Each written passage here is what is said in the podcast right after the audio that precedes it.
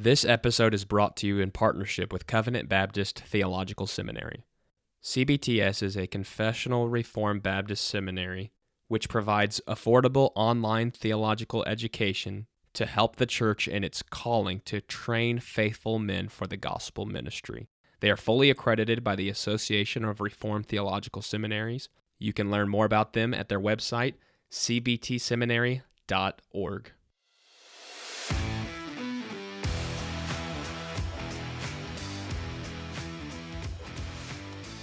Covenant podcast exists to equip listeners with theological content from a 1689 Baptist perspective. We pray you find this resource edifying, faithful to Scripture, and Christ exalting. Now, let's get started. Welcome to the Covenant Podcast. Jimmy Johnson here with Austin McCormick, and we have the privilege of having Creston Thomas, Pastor Creston Thomas, on with us to to discuss church planting. So, Creston, just to start us off, will you tell us about yourself, your family, and what led you to plant Christ the Redeemer Church? And tell us a little bit about that. Hey, what's up, brothers? Uh, thank you again uh, for for this great opportunity uh, to share with you guys about myself and about the work here in Pine Bluff. Um, again, my name is uh, Creston Thomas. Um, I'm married to Alina. Uh, we have um, six uh, amazing children.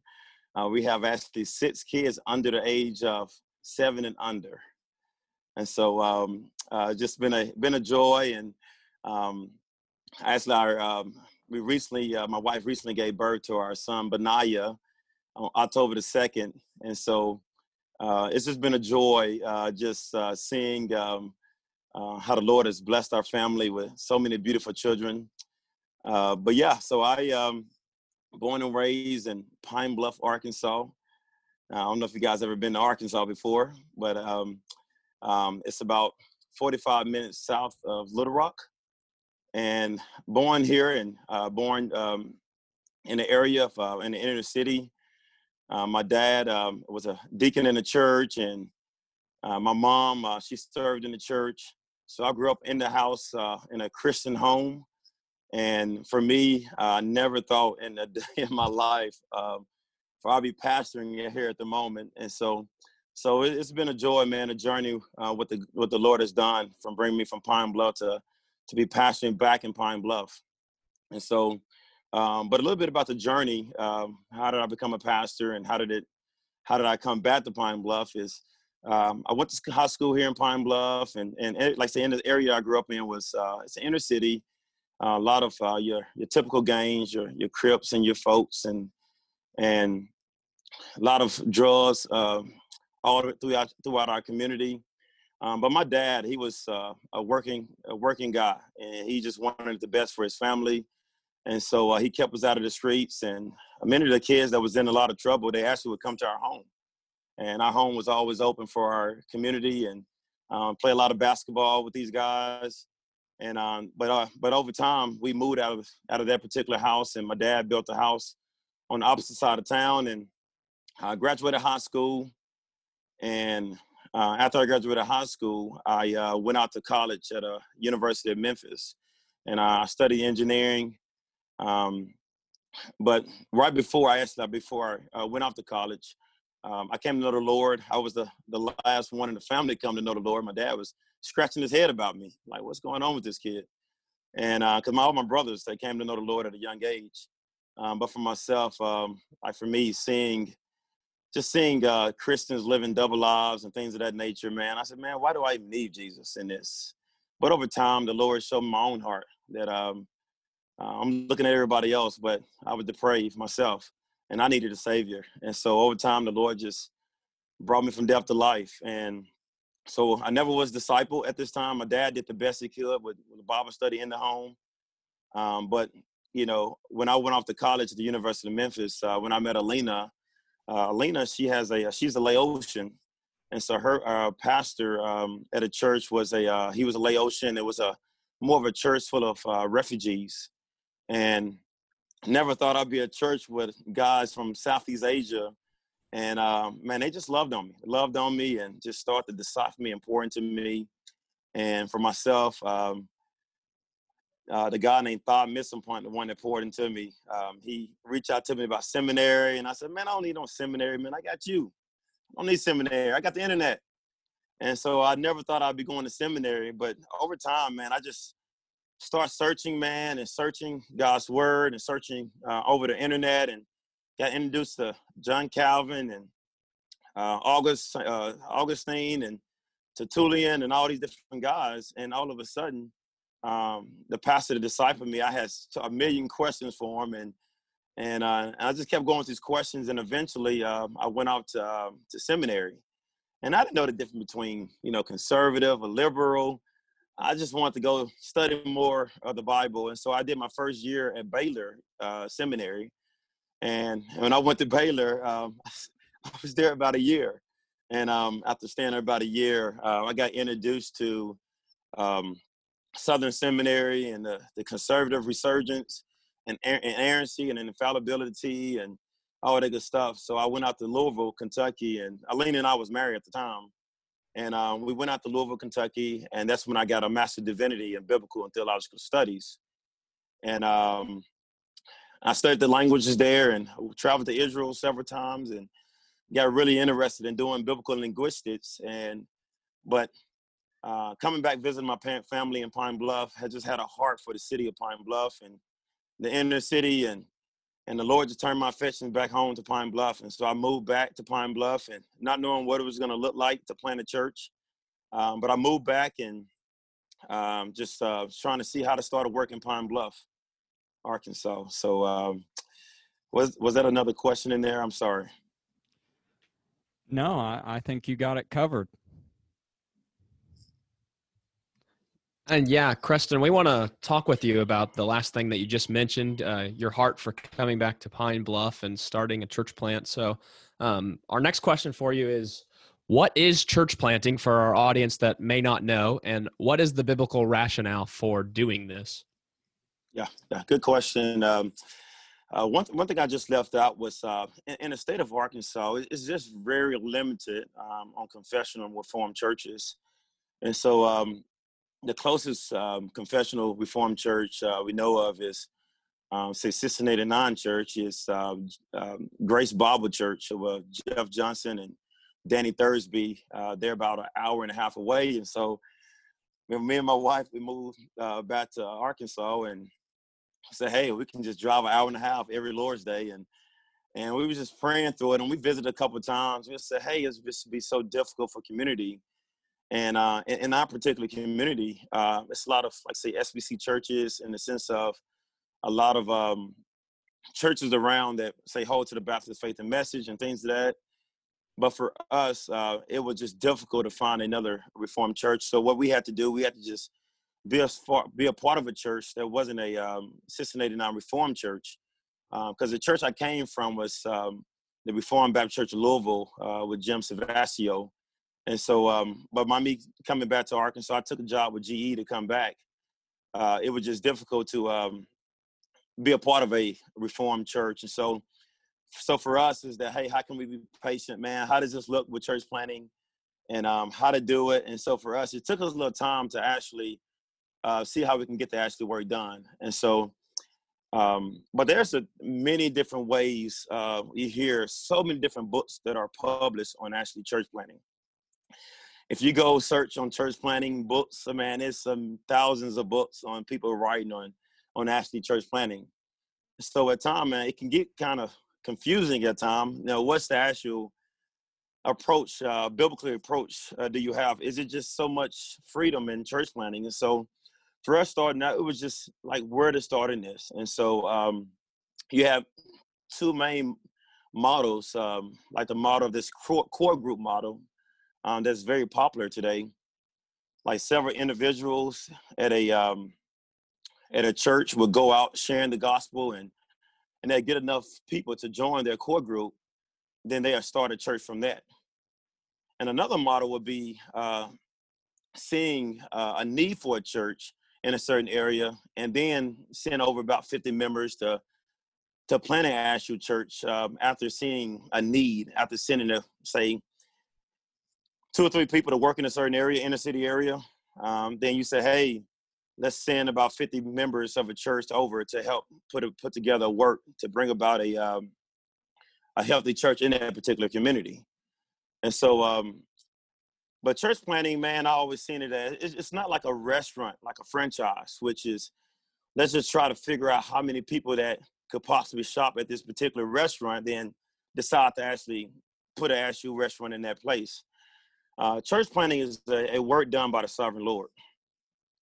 Uh, we see two healthy uh, types of church plantings. Um, I see, um, mostly I see is that uh, someone, um, they hear the gospel from somebody. They hear the gospel. Somebody has shared the gospel with them, and and their heart is on fire for the gospel. Um, on a fire, they, they're, they're seeking for a good, healthy, solid church and it just uh, for them they just find it difficult man to find a good healthy solid church in the area and they've been praying and praying for the lord to send someone their way to to pastor them and care for them and all of a sudden the lord answered prayers and the lord um, send uh, someone to actually plant that church and i think that's how the reformed baptist church louisville with jim savastio actually started it was a group there in louisville they was praying uh, i think for a while for the Lord to send someone to lead them. Um, they they got introduced to uh, to Reformed theology, and um, they just needed someone to lead them in, and, and so they prayed for a while, and all of a sudden, I think Jim graduated from the Trinity Academy with uh, Al Martin up there. Um, uh, I think in the Northeast, and so Jim came down and actually started to uh, pastor there and lead that church. And so I think that's another model there for a, a group of people in a, in, in a community. They hear the great doctrines of the faith, and um, they have been a part of churches, and they just haven't seen it, and so they just start praying and trusting the Lord, and over over time, the Lord just sent somebody to lead them, and so. Um, but on the other side of this, another model is um, on the opposite side of this is a uh, a church, um, a church, a healthy, solid church. Um, the church is growing well, and um, the church is healthy plurality of elders, uh, but a church, um, they see a on the opposite side of the town. They see uh, just a need uh, for another church. They see it's just a lot of brokenness. Uh, it's not any gospel-centered churches, and so for them, um, they're praying that, hey, how can we get over there um, and actually start a work in that particular community? So an elder might go over to start like a a, a Bible study or might start um, doing some evangelism over and on the opposite side of town and just start loving on that community and doing the work, then over time, man, um, uh, some people might respond to the gospel. And next thing you know, you might see a community starts responding to the gospel. And and those two or three people that left a particular church, or not say left a church, but a church allowed them to, to minister out um, on the opposite side of town um, next you know, a church supports them to go ahead and form an actual church from that particular um, work that they're doing. And so, um, so it's always uh, something is that um, someone is sent out of doing the work, and someone is actually waiting for someone to be sent to actually pastor them and, and care for them. And so, but the biblical rationale, and I, and I said all this, like how how, how does this look biblically?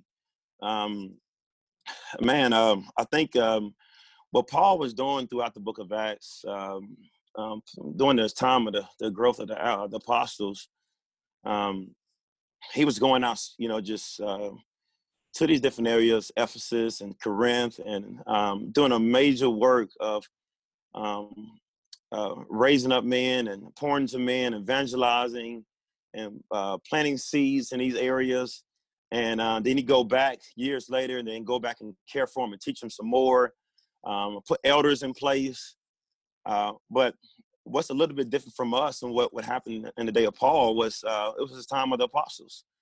Uh, today um, we don't have any apostles today and so today it's uh, it's a little bit different because um, the apostles so you know the, the scriptures is finished uh, god's word is finished and right now we don't need any more apostle. God's word is finished.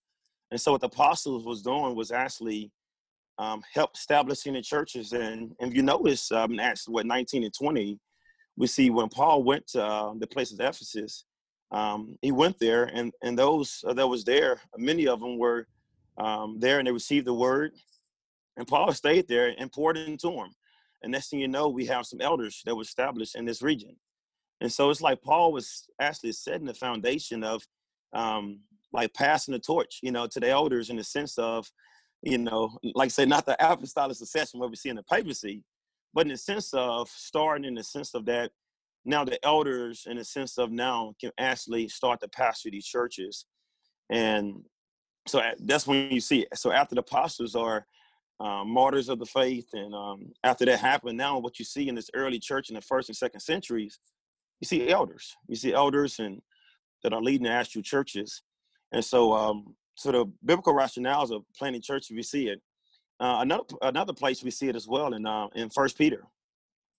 Um, Peter, which was a uh, pastor there in Jerusalem, um, he was, you know, um, pastor church, or mega church that we know of, and he would actually care for the members. And he actually, you see in First Peter one, how he has called and exhorted the people to actually live a life of holiness. Then in um, and then in chapter two, he um, he goes further and and and um, challenging them and, and encouraging them to to live out the faith uh, properly. Then in chapter three, he actually he goes in. I think it's um, um, he goes in and, and, and talks about the um, given the reason of the hope that is in us and uh, the defense of this faith that we have. And so Peter's already setting the groundwork there in the church is that uh, be ready to get a defense. And uh, and this defense he's referring to is, is just not in the sense of just in his local body setting, which he already dealt with in first chapter one and chapter two, how we should be living holy lives. But in chapter three is that we should be living holy lives, being ready to give uh, those who ever ask us uh, of the hope that is in us. And so we always should be ready to give this defense of the faith. And, and why is Peter saying this? Uh, Peter is saying this right here because of Peter seeing the need in the sense of that for the nations to actually to hear the gospel proclaimed, not just proclamation through evangelism, but also how we carry ourselves. And so, and that's why you see mostly the the healthy part of churches starting out is uh, not just we see as we're going around and you know asking people questions about you know um, do they know Christ? Who is Christ? Uh, we saw a lot of people in the early first and second centuries um, we even saw it when Paul was actually put uh, put before uh, the Roman Council that uh, they asked Paul these questions, and they asked him these questions because they see the difference on how he lived and how he carried himself. And so, as Christians, how we carry ourselves, uh, that should bring the nations to us to ask us the hope that is in us. And so, and by doing that, uh, we give them the the greatest news uh, that we have that that that exists. And um, and so one reason we do it by how we carry ourselves, but also we do go out. We go out and we proclaim the gospel to unreached areas, um, and we shouldn't be ashamed of doing that as well. Yeah, amen. I mean, to to all of that, and just the rationale there is that in order to do those things, you have to have churches in the area, right? if yeah. if there are yeah, no churches, exactly. then there is nobody living and sharing the gospel in those regions. Um, moving on, you, you mentioned elders. Um, so I'm guessing that that will be related to how you answer this next question. But what are some of the qualifications of a church planter? And what are some questions that someone should ask themselves before they consider planting a church? Yeah, uh, most definitely. Um, man, um, a, church planter must be qualified. Um, those qualifications are there for a reason. Um, God, He knows His creation. He knows mankind. Um, he knows um, the need, and so those qualifications that we see um, in First Timothy three and Titus one, um, those things are uh, are required. I think so many church plants fail because of not taking heed to those passages. Because church planting is very difficult. And it will reveal your character over time. And if you notice, even in First Timothy 3 and Titus, if you look over those texts, um, for the most part, I think um, you got one thing to talk about teaching there in First Timothy 3, but the rest of the verses deal with character.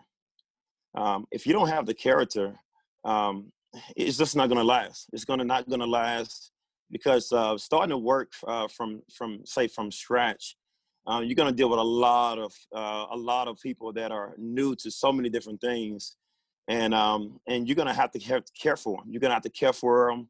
You're going to to love them through it. But um, and they're to see everything. They're to see a lot of things that you might try to hide within character, um, and your people are to be able to sniff it out. They better sniff a lot of those things out. And what is to happen is that it's to bring about a lot of a sense of um, a, a, lot of sense of turmoil and and and and um, it's the foundation is not going to be solid at all uh, when the character is not there. And and also is that a person just uh, they already be disqualified. You know, not having those um, character that we see in uh, First Timothy three and um, and, and Titus one. Uh, so they must be uh, they must be blameless. Um, they must be patient, and I mean self control. I mean seriously, like self control is is a big thing because there's so many things going to be thrown your way. Because a lot of the people that's going to be coming a part of the work, they never heard of Reformed theology. They never heard of Calvin.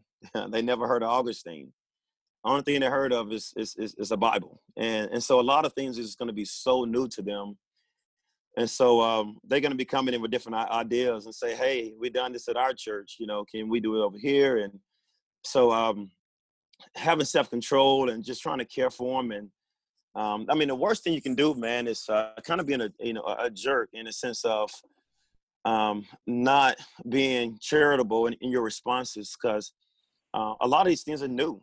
You know, they are so new and um, a lot of time we expect for everyone to, to catch on to what is a healthy church from the jump, but a lot of them never even seen a healthy church. And so for us is that um, you got you have to have self control on how you respond and how you deal deal with uh, people that's coming in that's never heard of um, uh, healthy churches and um, hospitable is key. Uh, a lot of things coming in from say from a suburb and coming into the inner city a lot of things you might think is hospitable might not just be hospitable. And so coming in and understanding the language and the culture and the nature and how to love that community, um, you got to do the work. Um, you got to do the work, and you will be tested daily, and you will face all different forms of uh, testing throughout the process when you go through it. And so, uh, but you got to be qualified to actually be a part of the work um, and doing the uh, church planting. Uh, Creston, I'm really interested to hear what you have to say about this next question, especially because uh, Jimmy and I pastor different congregations that are established churches where we're in more of a revitalization situation. And so, um, of course, you are in a church plant situation. So I'm sure there could be some overlap, but we want to hear uh, what are some of the greatest blessings that a church planter experiences? Uh, what you said uh, was that challenges or blessings? Uh, first, we'll do uh, challenges. yeah, um, I, I, would say first thing off the jump, man. Um, uh, we're doing a, a, pretty unique work. Um, no, normally, uh, with, with 1689, say confessional churches, um, normally all over this country, and if you go to different places, uh, even in Europe, mostly the time the 1689 confessional churches are normally in say middle class and or suburbial um, um, i mean not to say this i mean all the cases I mean, that i know of i know most of the cases is in the suburbia so um, for us is that it's unique um, the challenge is that um, we, we don't really have anybody that have done this before in, in, in a particular context that we're done that we're dealing doing this work in. I'm, I'm not saying that nobody has done it, uh, but I, I, haven't met anyone that actually have dealt with uh, um, majority of the church and the sense on the poverty line and um, just um, just uh, um, a lot of um, uh, I mean fatherlessness. Um, I think what myself included. I mean, and my wife. I mean, outside of that, I think pretty much all of our church members that started to work uh, with us, um, they can go up with both parents in the home. And mm-hmm. so for us, trying to um, communicate this and and trying to argue though is that um, that you know the 1689, you know, planning a 1689 confessional church is it's like it's not monolithic in a sense that uh, it, it, it has to just be suburbial. Um, it has to just be in say uh, middle upper class.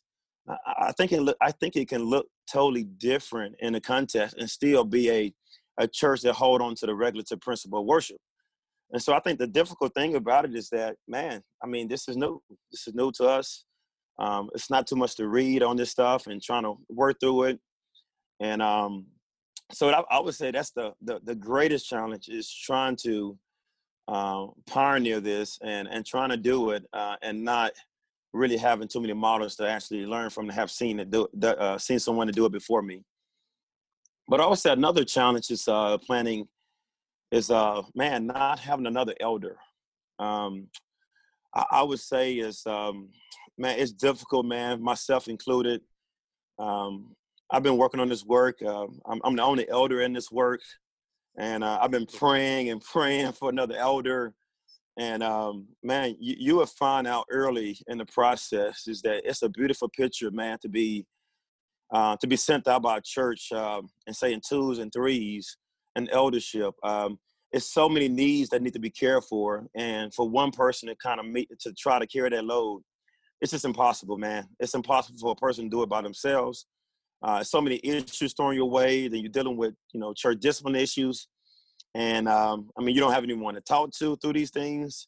And so, um, um, so one of the challenges um, is, is uh, going out planning church um, as a single elder. Or um, I mean, I was uh, it's, it's it can be very difficult by doing that. Another challenge uh, I would say is, um, and I, like I mentioned a second ago, about um, planting church in a in a community with a lot of poverty. Um, I've been working myself. I've been working uh, full time as a uh, as an engineer, and so um, I don't take any money from the church uh, because um, the the church is already you say on a poverty line, and so to get a church off the ground and, and trying to take money to, to to to take care of my family through the church um, it, it, just to be impossible for us to get off the ground um, dealing with um, um, you know the resources that that, that we're limited to in our community. And so uh, so one of the things about it is that um, like myself i have to work a, a job and and and a full-time job to care for my family. And so that, that take me away from really uh, wanting to have the intimacy and, and wanting to have more time to care for the sheep sermon preparation, um, just um, it, it's amazing work that we're doing, uh, but it but it, it, can be very difficult. Um, like I say, with uh, trying to work a full time job and also trying to um, pastor um, in a in a in, a, in an inner city that, uh, like say, young men uh, never like say had a father or young ladies uh, haven't had a father or a mother and uh, I mean, it, it's uh, they, they, need they need a pastor. They need a pastor to be in their lives to to, to point them to uh, point them daily back to the scriptures. And so, um, I mean, that brings about challenges, man. Dealing with, I mean, especially the context that I'm actually working in here at the moment. And so, um, another, um, like I said, another third challenge, uh, another challenge. I would say another third, or fourth challenge. Um, I would say um, uh, again, I kind of mentioned it first, is this, how does regulative principle look? How does it look? You know, um, I mean, I, I, enjoy the Trinity hymnals, uh, the hymns of grace. I love those hymns and things of that nature, but how, how does that look in, in, in an inner city context? Because um, uh, for for us, it's, it's it's it's different. I mean, people sing diff- different, um, and so it, it's kind of different how we how we go about it, trying to sing it. Um, and like in the inner city, uh, we got a little bit of faster rhythm rhythm to it. And how does that sound? How does how do we do it? And still allow the um, the focus to be on the words and on God, you know, on the scriptures.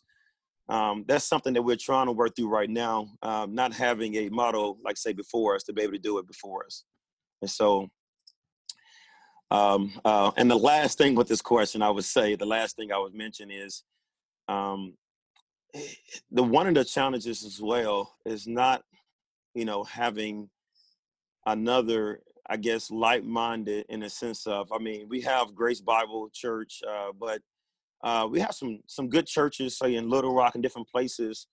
Um, but uh, it's kind of hard to find, you know, other other uh, pastors that you know that are um, that are uh, thinking the same way when we think confessionally and things of that nature. So uh, by starting to work, especially in you know in a southern part of um, the U.S., it's kind of hard to really have some good accountability and some good encouragement on the ground with us kind of pioneering a lot of what we're doing here in Arkansas. Mm. Yeah, as Austin said, I mean there is there is much overlap in some respect with with our ministries, except for we're in established churches and and we're in the middle of nowhere rather than in the inner city. Yeah. But um yeah, some of those challenges you stated definitely are unique um in respect to pioneering the work, and I I commend you for doing that. That is awesome and i i do pray for your church. Ever since i met you i've been praying for your church. But uh this Thank next you, question this next question is I, i'm excited to hear this one too um because we could easily focus on the negatives and the difficulties and and things of that nature but what have been some of the blessings that you have experienced planning the church? Man um you get to hear so many amazing testimonies um, of God's grace and and people's lives. Uh, we we hear uh, so many situations, man. We get to just to be able to hear how God's sovereignty um, has worked in so many people's lives, man. People have um, tried to commit suicide, and multiple times, and the Lord grace has brought them, you know, from death to life, man, and and uh, to be able to see um, how the Lord is working in the midst of um, um, and, someone life, like I say, this this um, this like never had a father or mother in the home and things of that. Uh, just hear a testimony, man, that young men now want to want to get married. They they want to be fathers. They want to um, uh, live faithful lives, honoring to the Lord, and just to see how um, how how how the the spirit has been working in so many people's lives in our community. Um, I'm speechless, man, to be able to see how it's happening. Um, we get to see God's work, even to see how God's gracious work, in the sense of um, uh, for them uh, to be able to to um, share even more of their testimony, share the gospel uh, with others in our community, and so we have seen a a great multiplication just to be able to see um, just amazing testimonies and, and, sharing the testimony of how Christ has saved them and and for them going out into the community, man, and sharing the gospel with others. Um, right now, man, I don't know. I'm not doing anything. It's it's, it's the Lord. It's the Lord. It's, it's happening so quickly, man. There's just so many people uh, in our community that are uh, that are coming into faith um, just because of um, them hearing the doctrines of grace and things of that.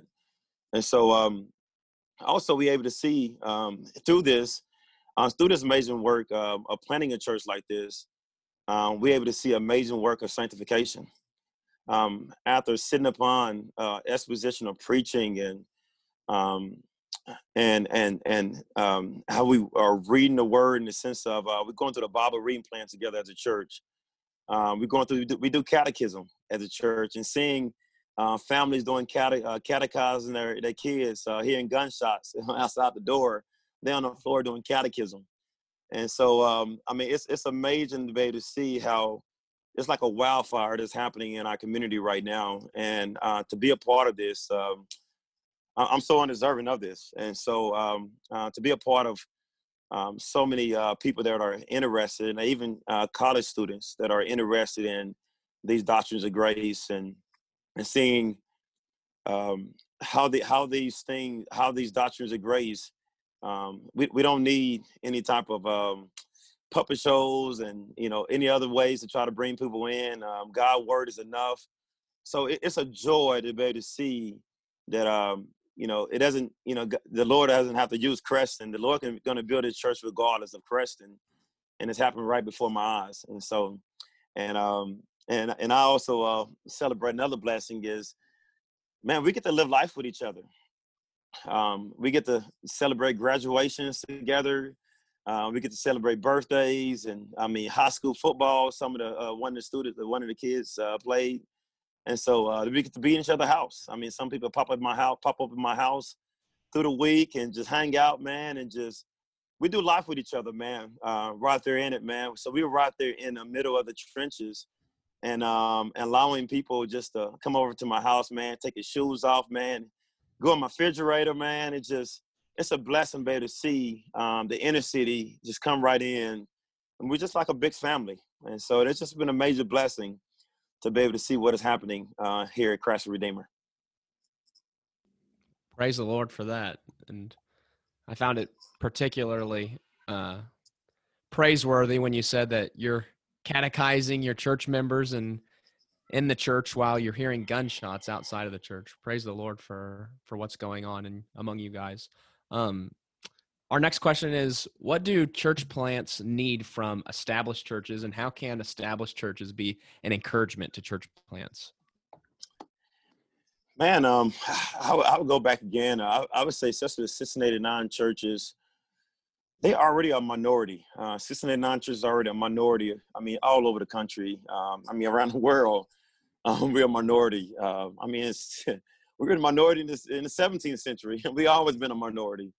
And I say, man, uh, I think we need to do a better job in the sense of, man, um, in the sense of, um, man, uh, being a, a community of, um, uh, to reaching out to like works like what we're doing, because um, we are already a minority, and already, I mean, like I say, if it is one or two 689 confessional churches around the country, um, I mean, I would say, I mean, we need to plant more. We need more confessional churches, and um, uh, and I think it's it's that time. I think it's that time to consider these things because right now our country and places get more and more urbanized, and so uh, when are we going to actually um, see how how does this confession look in, in, in a context is different, and uh, so I think about, you know um, think I went out there. Um, I think about, uh, for example, um, uh, William Carey. Uh, William Carey, uh, how he went over to India, and for him, uh, he went over and he um, he learned the language, the Bengali language, and he he went into the community. He learned the language. He did the work. He did the hard work, and I think it's a major hard work. And for us, is that um, to plant churches like we're doing in inner city. Um, we can't do it alone. We can't do it alone. It's it's a it's a very difficult uh very difficult work. Um, like I say, um, trying to get it off the ground. Um, and so what what can happen? What can they help doing is first, man, praying, praying regularly for the work that is happening. Um, regularly checking on the church planner, checking on the church planner, Um, if possible, also creating an environment even at their churches creating an environment for members willing to wanting to come to be a part of the work um, creating an atmosphere in the church to be able to see um, be able to see the need for more inner city churches and so um, and, and church plants that are happening that are confessional churches um, be open to to sending some members man to hey um, man we want to see this happen we want more confessional churches around so why can't we just, you know, maybe we can partner up and send some members and send some people to help out in the work. Um, and so I would say uh, the best thing you can do is, um, I mean, financially we hear that it's lots of good thing, but I think that mostly is this mostly getting on the ground, getting on the ground and, and getting your hands dirty, and um, and, and, and it's gonna be hard because um, you're gonna have to, like I said, you're gonna have to, you know, the, the, just the language, you know, I would even say uh, the the inner city is his own people group. It's his own people group. The, the language is totally different. Um, the food is different. Um, like I say, if it doesn't if it, if it doesn't raise your blood pressure, uh, it is not good. It's not good. It, it doesn't taste good. And so, um, so I mean, even coming in and and um, and seeing just so many different things, man, with different uh, um, uh, backgrounds um, I, I, think it's um, it's needed to actually do the hard work, come into the city and see that the work is actually hard. So Uh, so established work, work, I mean, established churches. Uh, it'd be good, man. Uh, if you know a church planner, uh, you know someone out there is planning church, a confessional church. Um, man, um, make that a, a, kind of a priority in the sense of outside of other things, um, of other um, work that you're doing inside the church. Try, try to regularly, man, uh, to, to to spend time with that planner, um, to be able to better um, see the needs of that planner, and and and see also some things that the planner might not notice that uh, you probably can assist or encourage a planner um, some things that he might not have seen or coming down the road by being an experienced pastor. Can you give us a a narrative of of the process of planting Christ the Redeemer Church, just how it began and and where it has gone since then? Yeah, man. Um, my um, the way we plan it, like I say, was just so unique. Um, I thank the Lord for, I mean, how it, you know, who we are today. Um, but I mean, looking back at it, man, I would do a lot of things over uh, if I could, if I do it again. Um, for for us, uh, like I said, I took a job when I was at the Reformed Church of Louisville. Um, uh, like I say, it was just a blessing being there. I learned so much. They poured into my family. But when I took a job to come home and to, to Pine Bluff, Arkansas, to, to be with my family, uh, for us, when we came back, we saw a need of a church. And then it was kind of, it, it, became kind of unique. It, it wasn't a actually church that's kind of sent me out at this time now.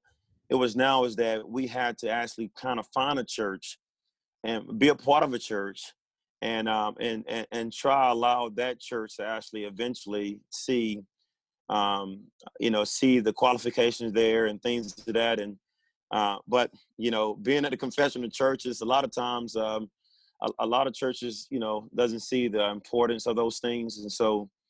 Um, for us, we were kind of in a unique position, and so we we joined a church uh, here in town. And uh, when we joined the church, um, we already had a heart for the for the inner city, and, and we knew the church wasn't reformed. Um, the church was Calvinistic, but wasn't reformed.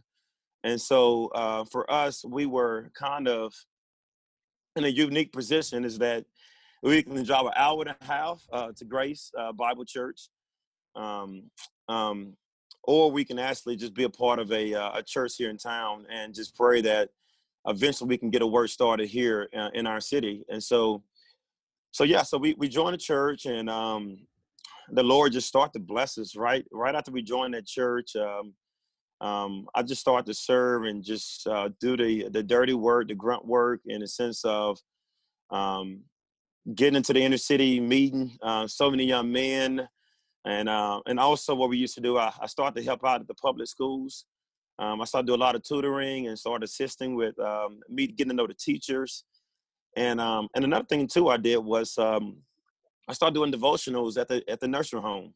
Just started serving at the nursery home and just just really just surveying the land and just trying to see um, what's the need, you know, what's um, what's the need in our community in the sense of is it the gospel? I mean, is it gospel centered churches already? So I would just had a little time just to really survey for a while. Then all of a sudden, um, we started to get a work going and and um, and the church that was uh, was uh, actually uh, working a part of, uh, they wanted to actually, um, for them, they wanted to bring in some, um, you know, uh, eh, well, let me let me step back. In our city in Pine Bluff, um, Pine Bluff used to be about 50-50 whites and blacks. Um, the, it was about 50-50 whites and black. the industry was blooming at the time. Um, Palm, I mean, we, we was thriving. we was on the mount for real. So even the uh, they used to have a thing called the King Cotton Classic. Uh, Michael Jordan, he actually came to Pine Bluff and played uh, here in Pine Bluff as well. And so this city was thriving with different businesses uh, for for a while. Then all of a sudden, um, say 19, the late, say the early 2000s, um, you know, we starting to see our seeing a decline in the city. A lot of industry and businesses start leaving then we had this major thing. I mean, this major thing started happening called a white flight. A lot of whites started leaving, going into retirement places like Hot Springs, Arkansas, and start going to places like Fayetteville, Arkansas. And so what happened is that a lot of predominantly white churches a lot of them um, they start to lose a lot of members. They're starting to die out because of um, so many people start to leave because of the industry and things start to change around our community. And so, um, so the church that we was actually uh, a part of, uh, for them, they're starting to see the changes for themselves, and for them wanting to move towards in the sense of that, hey, our city is going to be predominantly African American here soon, and so we're going to have to make some type of difference and actually uh, in the sense of uh, bringing about African Americans in the church for us to survive. Uh, but for me, I, I saw that kind of in a sense of kind of disturbing in a sense because um, I, I, think if um, if we're gonna wait until we die out and actually now that's trying to see now we got to see how to reach the African Americans. Um, you know, I, I just don't see that approach being biblical um, I think for us uh, as believers, we are all called to take the gospel to everyone. And so, um, regardless of you know political or race or background, um, I mean, how are we, how are we establishing uh, an environment that we want to reach the lost or reach those that are different from us around us? I mean, you can't. you can't wake up one morning and say, "Hey, you know, I want a, I want a black pastor. I want a multi-ethnic church." I think that has to happen 15 to 20 years ahead. I think you got to already start working towards that. I know, um, I mean, and some of the members are just not going to be there at the moment. It's going to take patience. You're going to take time. And so uh, for us, is that it, it was just um, uh, for us, you know, having opportunities at that particular church. For us, that was going to be difficult for us. For us, for it was going to be difficult for us to uh, to actually um, to try to say bring in all black people over here and, and do that. It, it was it was kind of very interesting in the whole process. And so, but same time, though, for them wanting to reach African American, we don't want to slow their work up either at that church. And so the church actually um, they they actually um, allow us to start a Bible study and allowed us to actually turn that Bible study into a church plant. And so it's a very unique situation. And so we started a Bible study, and eventually uh, the church and I kind of agreed to, hey, Creston is doing a great work. Um, so let us um, let us just allow him to go ahead and do his thing with a great work with a Bible study. And so we did a Bible study for about so for about a year. We started doing the work for about a year, and um, then after about a year, um, the Lord just started bringing people. Like I say, within that year, the Lord is bringing people uh, to the work. Then eventually, um, a year later, uh, we constituted uh, Christ the Redeemer Church in the process. And um, we got with um, uh, Jim Savastio and, like I say, Jeff Johnson there and uh, Grace Bible. And um, they, um, both churches came together and it came down and it was a part of our constitutional service. And for us, too, was that um, uh, we constituted as a, um, a confessional church as well. And so we want that to be already in our constitution that um, that this church is going to be a confessional 1689 church. And so, um, and we want to go ahead and set that um, from the from the get go, uh, because before um, we get too far in the in, in in the church, we want to already let the church know and uh, what the rest was actually trying to go with the actual church.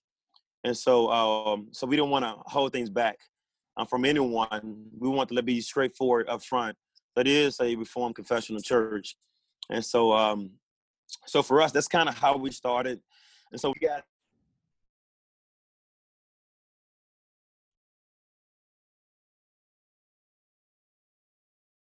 another church. Um, another church uh, when we constituted uh, heard about the work we were doing, and they were dying out. And for them, um, they had a massive building and it's a huge church they had at the time, and they only had a couple members left in the church. And they heard about my heart for the city of Pine Bluff and that we want to reach uh, one block at a time with the gospel. And they heard the work, and for them, after they heard the word, they were sold on the work, and they said, "Hey, we're dying out, and uh, we want to just give our building to you guys." And so we had a church that used to sit over, I think, six, seven hundred people and they said, "Hey, you know, uh, we want to give this church to you." And we're like, "Hey, it's only like ten of us, twelve of us, and it's work. How are we going to care for this? You know, six hundred, you know, six six six hundred. Um, uh, this building that can fit six hundred people. How can we care for this entire building?" And um, so we prayed about it as a uh, as a young church when we. We were constituted, and we took the church and um, and we just used a small bit of room in the church to try to knock down the actual finances. I mean the, the utilities and things of that nature.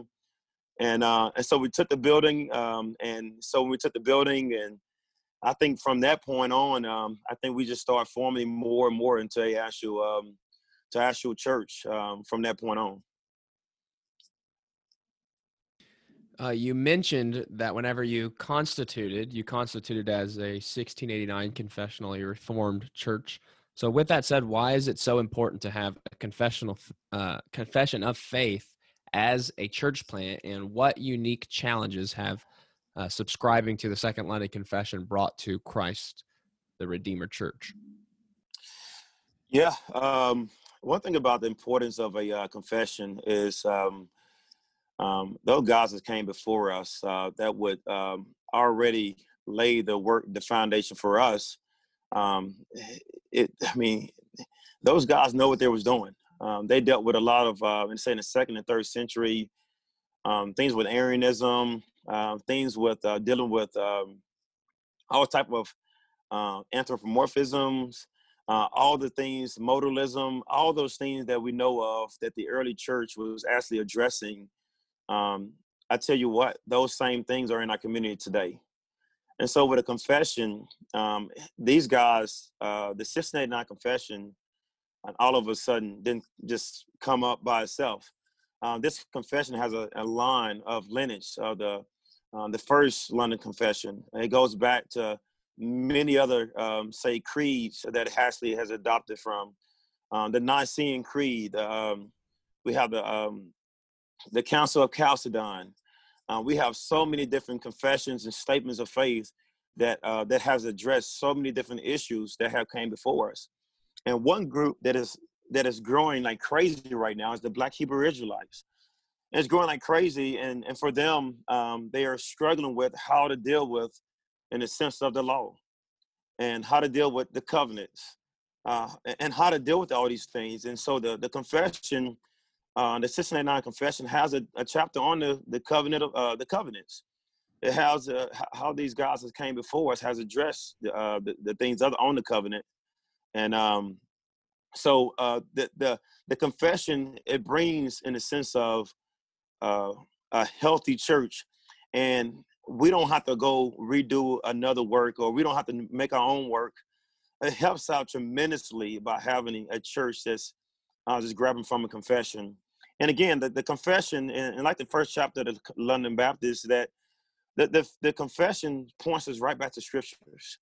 Um, the scriptures, are, I mean, the confession is not over scriptures. It points us right back to scriptures. Um, that the confession is not inerrant, uh, it's not infallible, but it points us back to what is infallible, what is inerrant, and it's God's word. And so we hold firm to God's word. And we also know even Deuteronomy 6, you know, as the actual creed.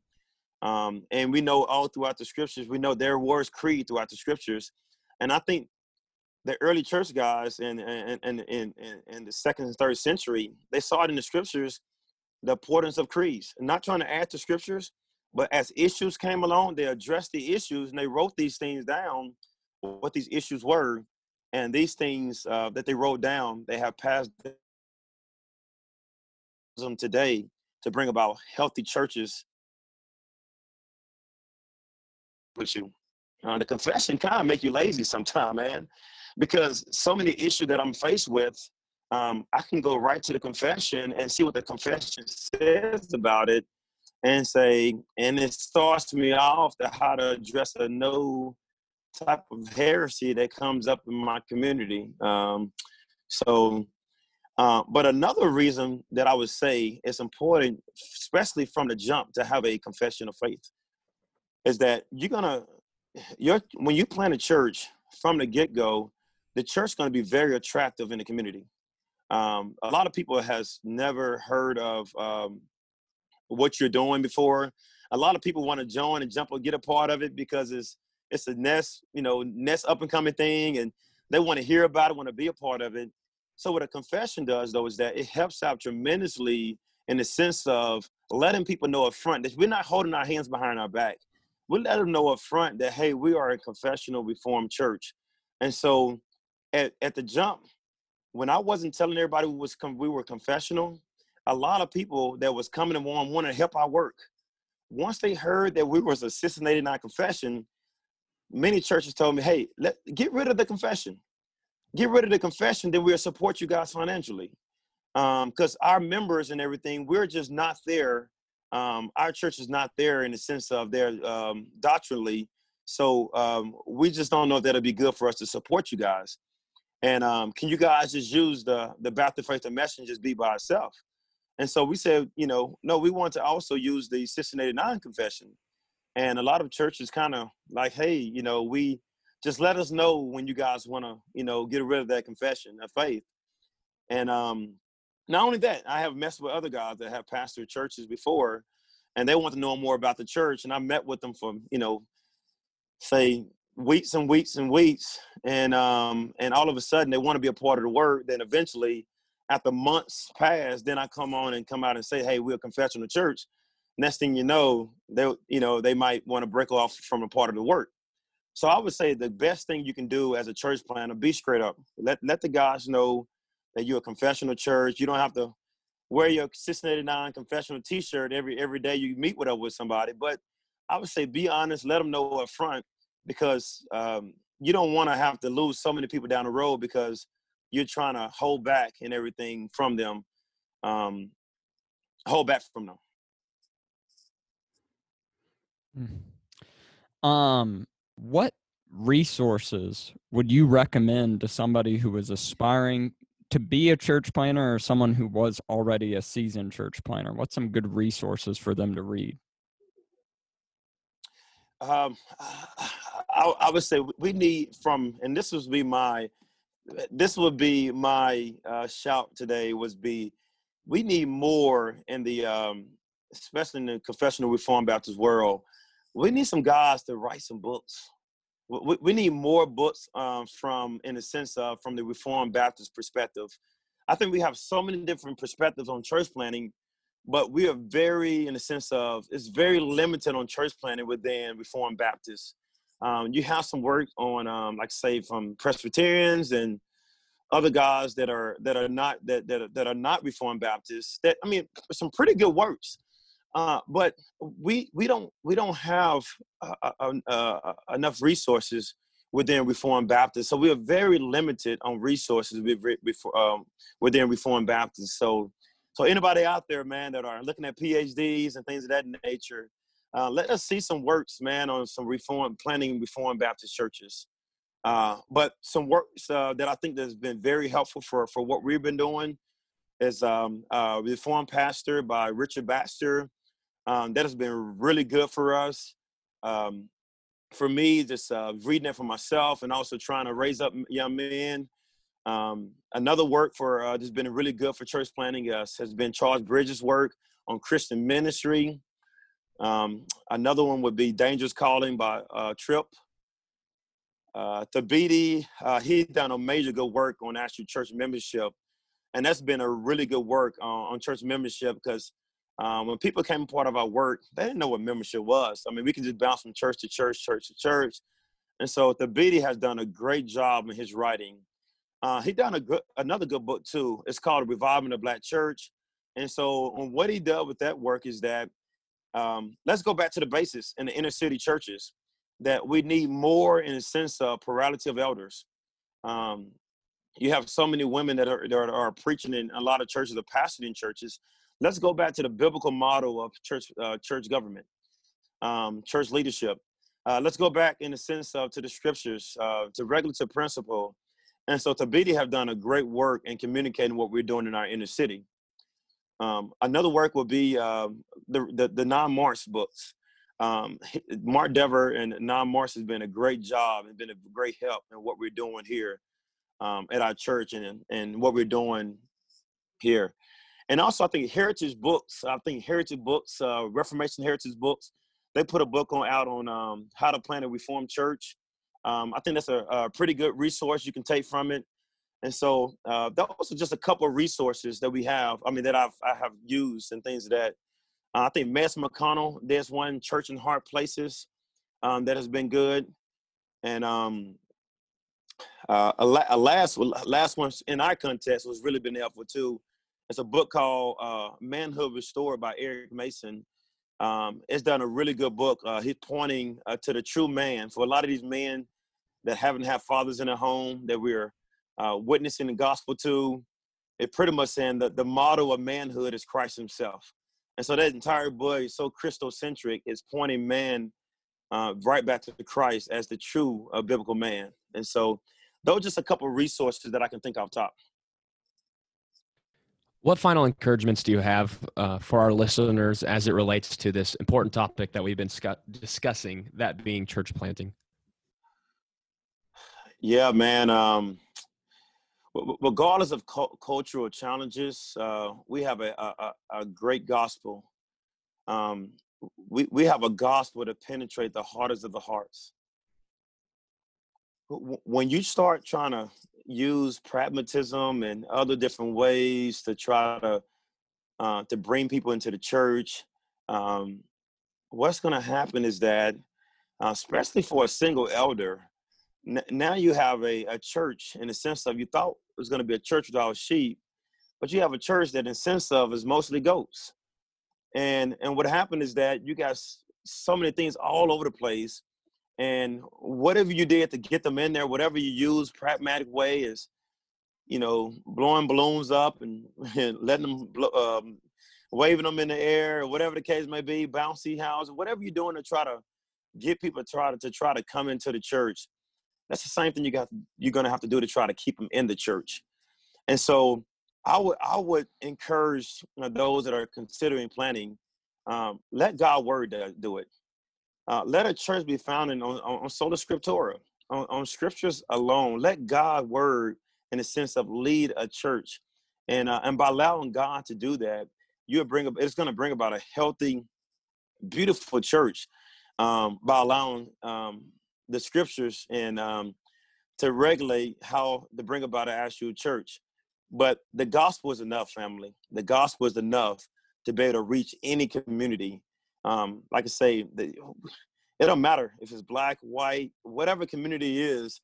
The gospel is actually enough to reach those different communities with it. So, so I encourage uh, those that are considering church planting, is that um, um, be rooted in the gospel, um, and also um, whatever context you go in, um, go in in a, with a posture, a posture of humility.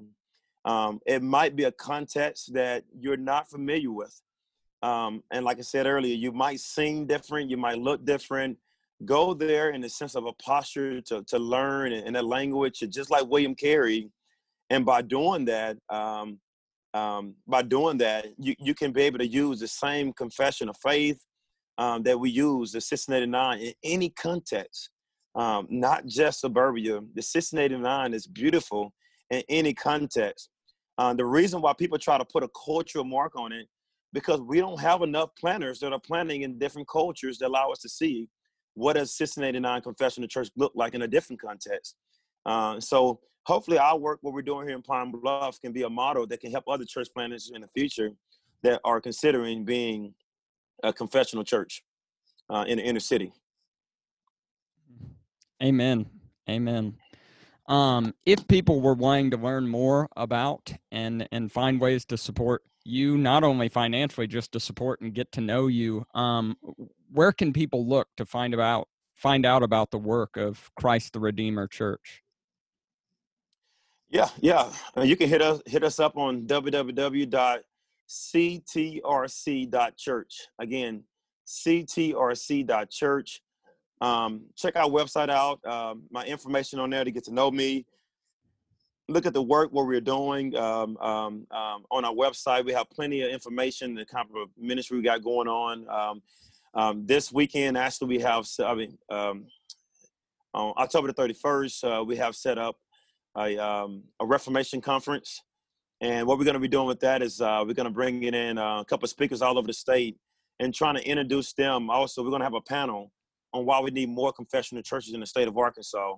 And so, um, um, so our website has information about the conference that we're going to be doing on the five solas um, here on October the 31st. So check us out. Hit me up. Um, like I said, I can't wait to get to know you guys. Can be able to connect with anyone. Um, come get to know us, man. Um, we'd love to meet you guys. Well, Creston, we want to thank you for your willingness to take your time for this important conversation, and we commend the work that the Lord is doing through you at Christ the Redeemer Church. So thank you so much for coming on today.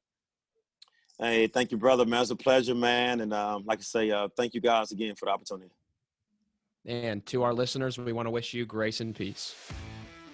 For additional content, check out our blog ministry at covenantconfessions.com.